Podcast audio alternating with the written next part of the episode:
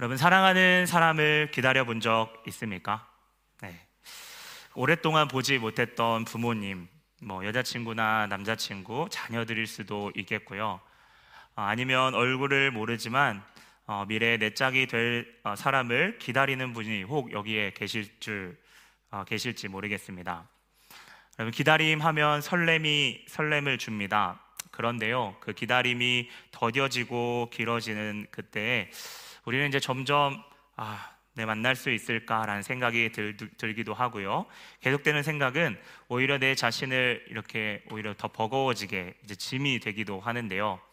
어, 코로나 기간을 이렇게 지나면서 더 그러한 생각이 문득문득 들었던 것 같습니다. 내가 기대하는 시간, 어, 기다림, 내 시간표에서 벗어날 때 우리는 자주 그러한 생각이 들게 되죠. 하지만 우리는 우리 주변의 모습을 보며 기다림 뒤에 오는 이 보편적인 그 모습을 보면서 기쁨과 아, 그 기쁨을 보면서 우리가 보고 기대하고 기다립니다. 아, 봄에 씨를 뿌리는 농부가 황급빛 아, 과을을 기다리듯이 또 겨울이 가면 반드시 봄이 따뜻한 봄이 오는 것과 같이 또 길고 긴 밤이 지나가고 나면 아침이 밝아오는 것처럼 우리의 삶에서도 기다림은 반드시 존재하고 그 시간이 길어질 때 우리가 인내함이 우리 가운데 필요함을 경험하고 배우게 되죠. 오늘 베드로후서 이제는 마지막 부분입니다. 아, 베드로의 유언과 같은데요.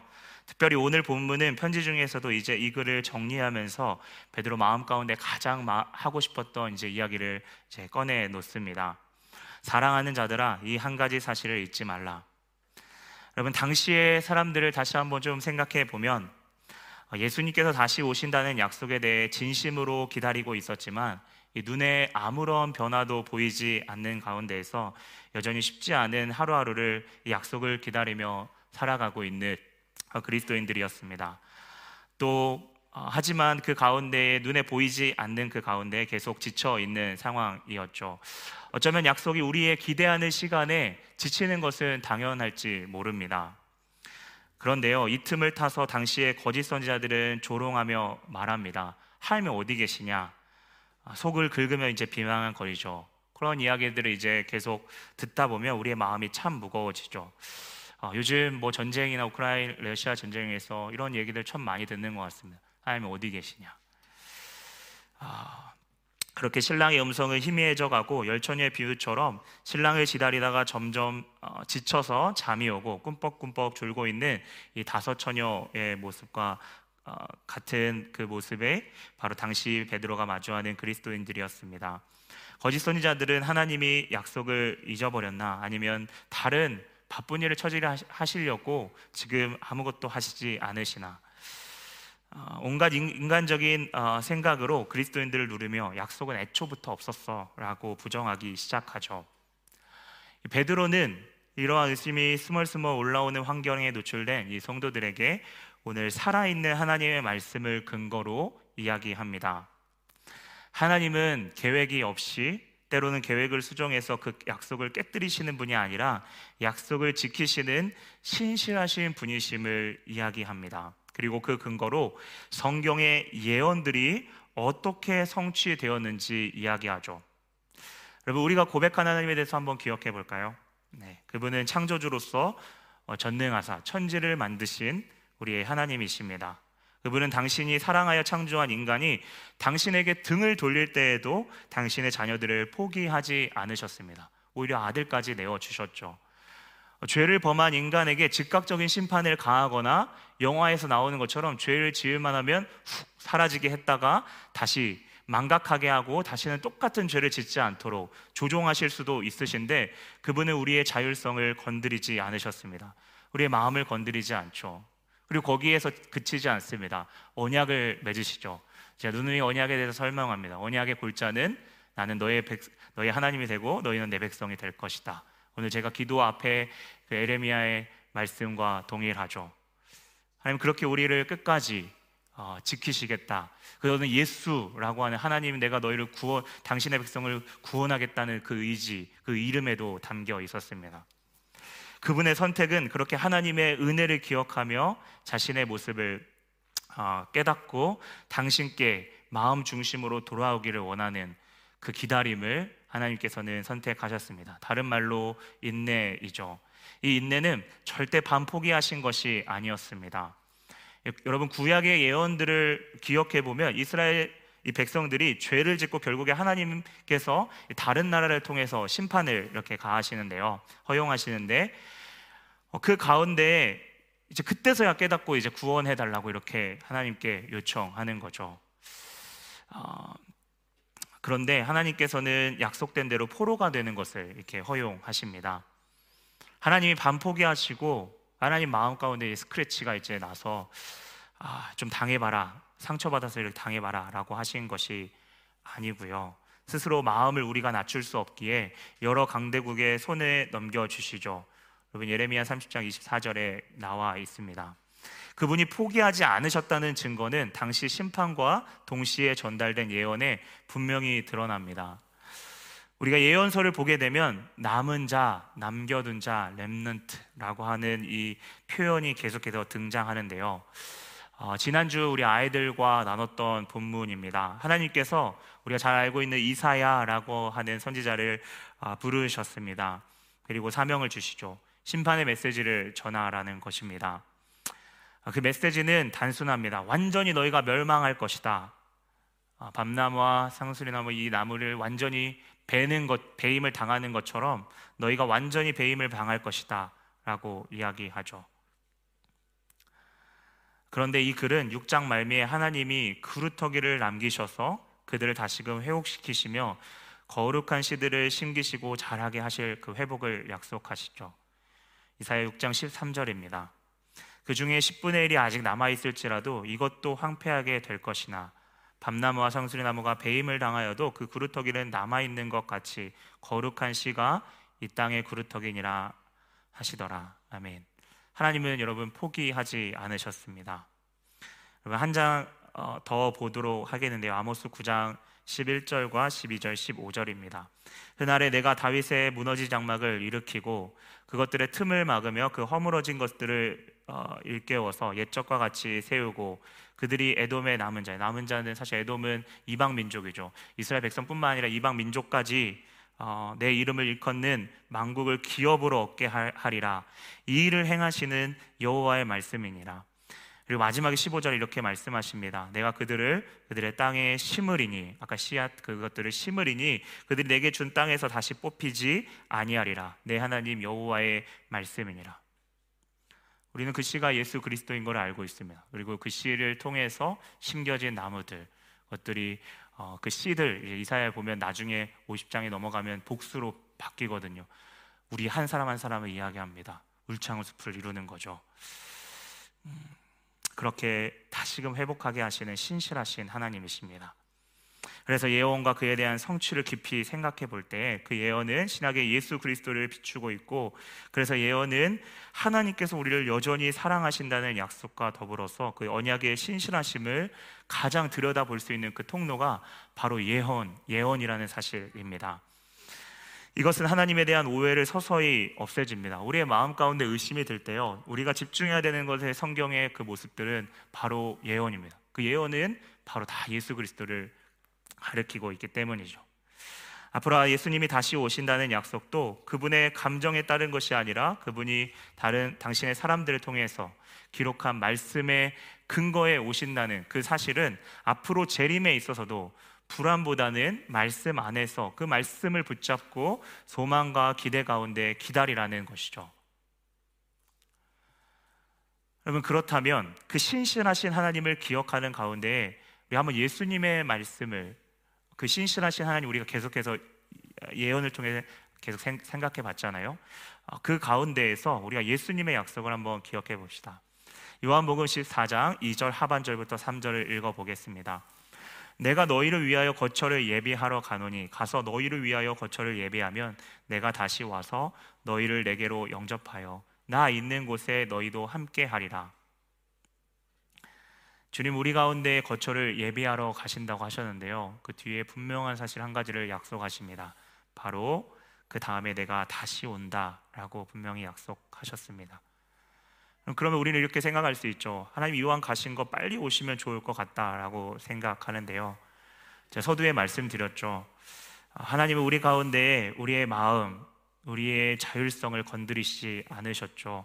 우리도 그렇지만 어떤 일을 깨닫지 못하고 자꾸, 자기가 자꾸 자기가 맞다고 생각하는 경우가 더러 있습니다. 그런데요, 시간이 흘러서 이 내가 틀렸다는 사실을 알게 되고 내가 보지 못했던 다른 부분을 이렇게 알게 되면 우리가 부끄러워지고 우리의 마음이 낮아지죠.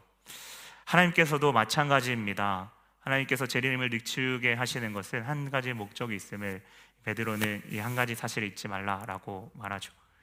하나님도 아시는 것 같습니다. 재촉한다고 되는 게 아니라는 것을 너무나도 잘 알고 계시죠.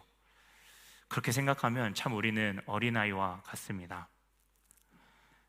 네, 여러분 잘 아시다시피 저는 아직 말이 안 통하는 한 아이와 살고 있습니다. 때로는 바로 달래주지 않으면 삐지고 웃지 않고 머리를 휙 돌려버리고 어, 벌리는 아들과 살고 있죠. 네, 말이 안 통하면 네, 말이 안 통하 서로 안 통하는 거죠. 그 필요를 모르기에 그 아이에게 오직 한 가지 언어, 울음밖에 그 아이에게는 뭐 부모에게 이야기할 수 없다는 것을 알고는 있지만 이해는 하면서도 아, 이제는 좀 그만 울었으면 좋겠다라고 하는 그런 어, 마음도 이렇게 불쑥불쑥 진심이 올라오고 아, 열심히 달래주는 것을 알아주고 좀 그쳤으면 좋겠는데 당연히 아이는 모르죠. 아직 초보인 저에게는 여러분 이, 어, 이 달래주면 달래줄수록 더 먹이 쉬도록 이렇게 웁니다.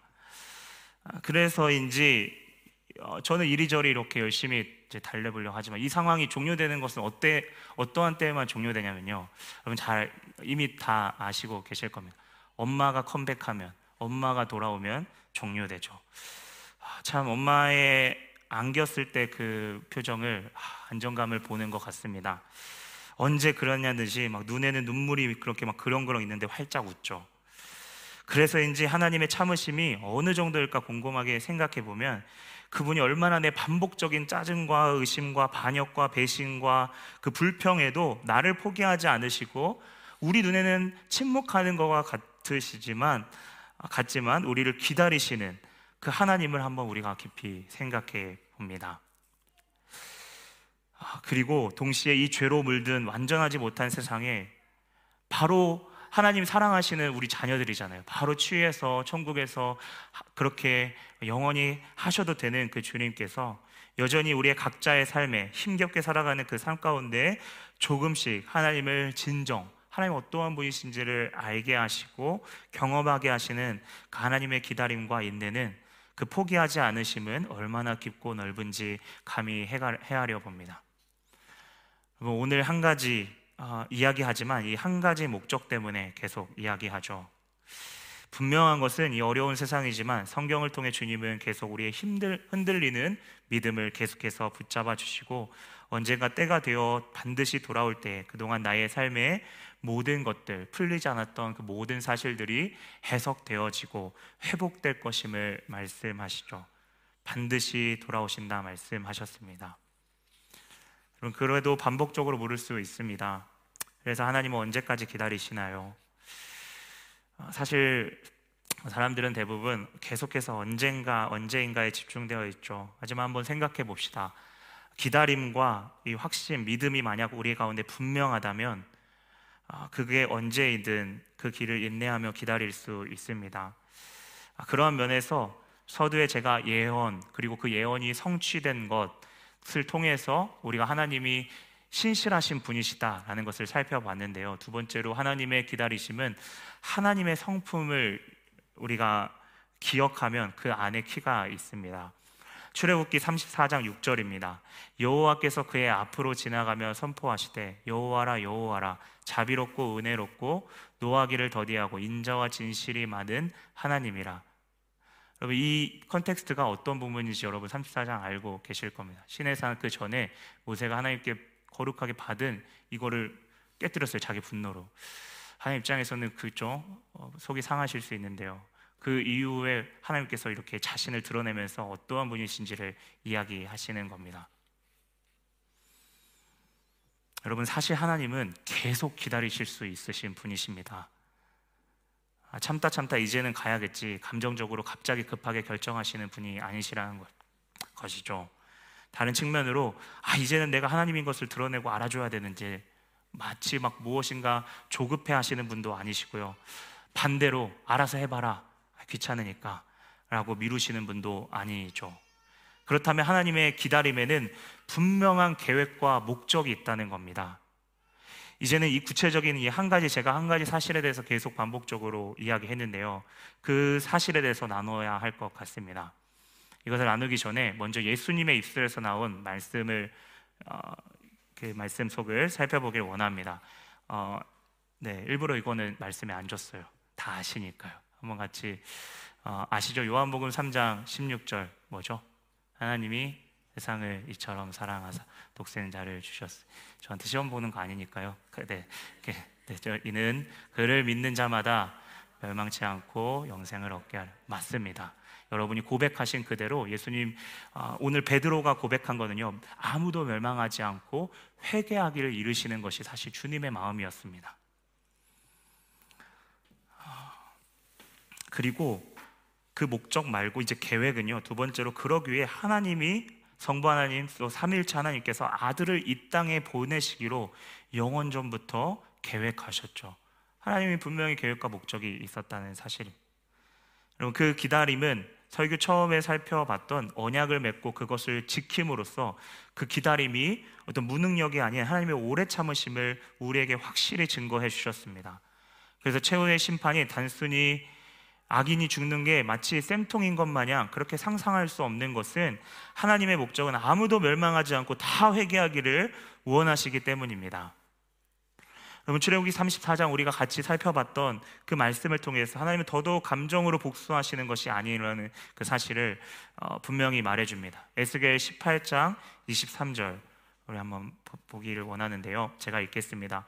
주 여호와의 말씀이니라 내가 어찌 악인이 죽는 것을 조금인들 기뻐하랴 그가 돌이켜 그 길에 떠나 사는 것을 어찌 기뻐하지 아니하겠느냐 여러분 사람의 그 사랑과 인내는 참 한계가 있습니다. 정도껏 해야지. 오히려 나를 공격하려고 하면 우리는 우리의 한계치를 벗어날 때 꼭지가 이제 열리게 되죠. 그런데 오늘 성경은요, 하나님은 악인에 대한 죽음에 그 어떠한 기쁨도 취하시지 않는다라고 분명히 말씀하십니다. 하나님의 참으심, 인내, 우리를 감히 측, 측정하거나 측량, 우리가 감히 측량하거나 측정할 수 없는 그 하나님의 이해할 수 없는 깊이 깊이 사랑입니다. 그 크신 하나님 사랑의 하나님이시지만 그 자유를 없인 여긴 고 고의적으로 계속해서 죄를 짓는 자들은 그냥 지나치지 않으십니다. 반드시 심판하시죠. 로마서 2장 4절입니다. 혹 내가 하나님의 인자하심이 너를 인도하여 회개하게 하심을 알지 못하여 그의 인자하심과 용납하심이 과 길이 참으심이 그 풍성함을 너가 멸시하느냐 그걸 만홀히 여기느냐 하나님 분명히 기다리고 돌아오기를 원하시는데 끝까지 그 풍성함을 가볍게 여기는 이 거짓 선지자들 같은 이 악인의 분명히 진노가 있다는 사실입니다. 우리가 그래서 사랑을 우리가 우리의 생각대로 착각할 수 없는 거죠. 오늘 베드로는 10절과 12절에 그날의 하늘이 큰 소리로 떠나가고 물질이 뜨거운 불에 풀어지고 그 중에 모든 일이 드러날 것이다. 옛날에 고대 그 당시의 시대에 있는 사람들에게 물질은 우리가 잘 알고 있는 뭐 물, 흙, 공기, 불 또는 천체를 구성하는 뭐 해, 달, 별 이런 것이었는데요. 우리 이제 과학이 발달하고 우리에게는 어, 뭐 수소, 산소, 뭐 탄소 같은 원소로도 이야기할 수 있겠죠.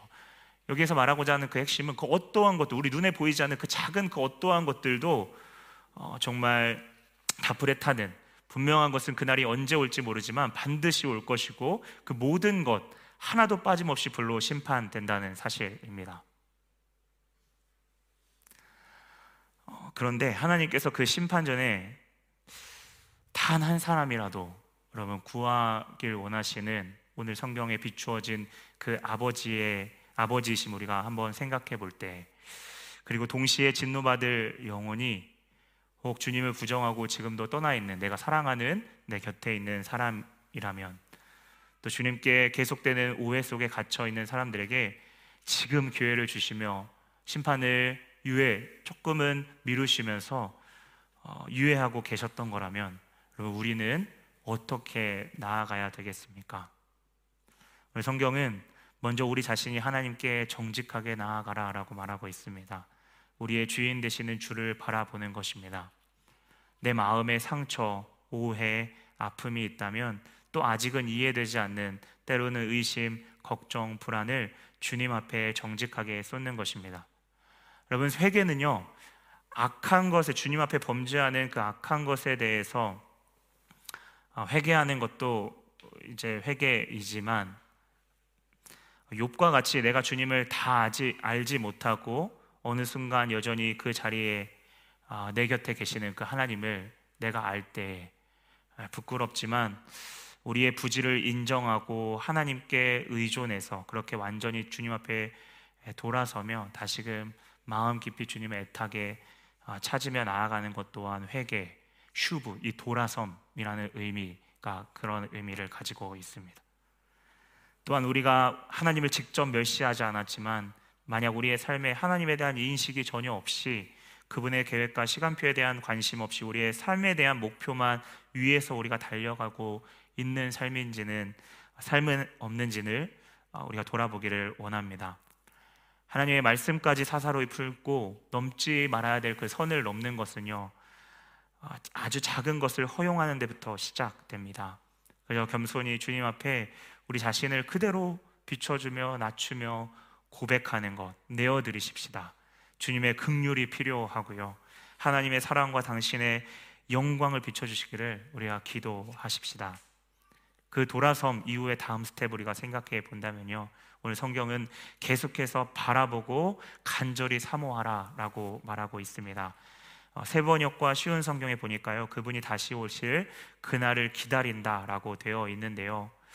그리고 그 기다림은 13절에 새 하늘과 새 땅 약속하시는 것을 기다리는 것입니다. 여러분 요즘 코로나 이후에 다시금 결혼식을 올리는 지체들이 되게 많은데요. 어떠한 모습인가요? 네, 맞습니다. 신부의 모습처럼 신랑을 기다리는 것처럼 하나님을 어, 기다리는 거죠. 어, 구약 성경에는 악망이라는 단어를 사용하고 있죠. 어, 신실하신 하나님, 나를 끝까지 놓지 않으시고 인내의 경주를 마친 그 믿음의 선진들과 같이 나를 끝까지 붙드실 하나님을 간절히 사모하며 그날을 기다리는 것입니다. 그리고 그 끝에 나의 눈물을 닦으시며 충성되이 여겨주실 주님을 바라보는 것입니다. 여러분 제가 상상한 것이 아니고요. 예수님께서 초림하셨을 때 성육신하셔서 이 땅에 오셨을 때 누가복음 2장 24절에 시므온은 이스라엘의 위로를 기다렸고 예수님은 그렇게 이 땅의 위로가 되어 주셨습니다. 믿지 않는 자들에게는 심판이 되겠지만 믿는 우리에게 그날에 그날이 우리의 수고를 씻어 주실 위로의 날이 될 것입니다. 그 신실하신 주님께 우리를 시선을 고정해야 합니다. 그런데요, 어, 제가 오늘 음, 이 하나님의 바라봄은 여러분 성경은 추상적이게 이야기하고 있지 않습니다. 여러분 감히 알아서 떨어지기를 기다리고 있지 않습니다. 우리의 시선은 믿음으로 보좌에 서 계시는 주 예수 그리스도를 바라보고 계속해서 기억하며 나아가지만 동시에 11절 12절을 보게 되면 그 바라봄은 현재 지금 거룩한 행실과 경건함으로 나아가는 것입니다. 이 말씀은요 13절 14절에 반복적으로 나옵니다. 13절에 새 하늘과 새 땅. 이게 14절에 이것을 여기가 이게 이것을 가르치죠. 어, 쉽게 이야기하면 그것을 바라보면서 주님 앞에 지금 아, 점도 없고 흠도 없이 평강 가운데 나타나기를 힘쓰라는 겁니다. 여러분 그렇다면 그 힘쓰는 것이 구체적으로 무엇인가요? 어, 베드로서 신의 가장 앞부분에 나와 있죠. 우리가 이미 살펴봤습니다. 1장 5절에서 7절이죠. 그러므로 너희가 더욱 힘써 너희 믿음의 덕을, 덕의 지식을, 지식의 절제를, 절제의 인내를, 인내의 경건을, 경건의 형제 우애를, 형제 우애의 사랑을 더하라. 예수를 믿고 바라보는 그 가운데 우리의 관계로 하나님의 시야를 넓혀 주실 때이 말씀에 대해서 우리가 하나하나 힘들지만 그 가운데 나아가는 겁니다. 여러분 근데 우리의 힘으로 하기에는 힘, 힘듭니다. 오늘 보면 어, 평강 가운데 나타내기를 힘쓰라. 평강 누가 주시는 건가요? 네, 베드로가 이미 경험했어요. 네, 요한복음 맨 마지막에 보면 예수님이 용서하시고 베드로에게 사명을 주실 때 그 평강 그 샬롬은 하나님의 사랑과 용서와 용납됨 그 가운데에 채워 주시는 그 온전함, 그 평강 가운데에 예수를 깊이 아는 데에서 우리가 이 오늘 5절에서 7절에 있는 그 부분이 나아가는 것이죠. 베드로는 그렇게 이야기했어요. 너에게 신기한 능력을 주어서 너희가 이, 이 일, 일에 있어서 너희가 넉넉하게 하나님께서 행할 것을 공급해 주셨다라고 이야기하죠. 주님이 기다리시는 것처럼 우리도 인내하며 주어진 우리에게 주어진 이 경주가 어렵지만 한 걸음 한 걸음 우리가 같이 떼가는 것입니다.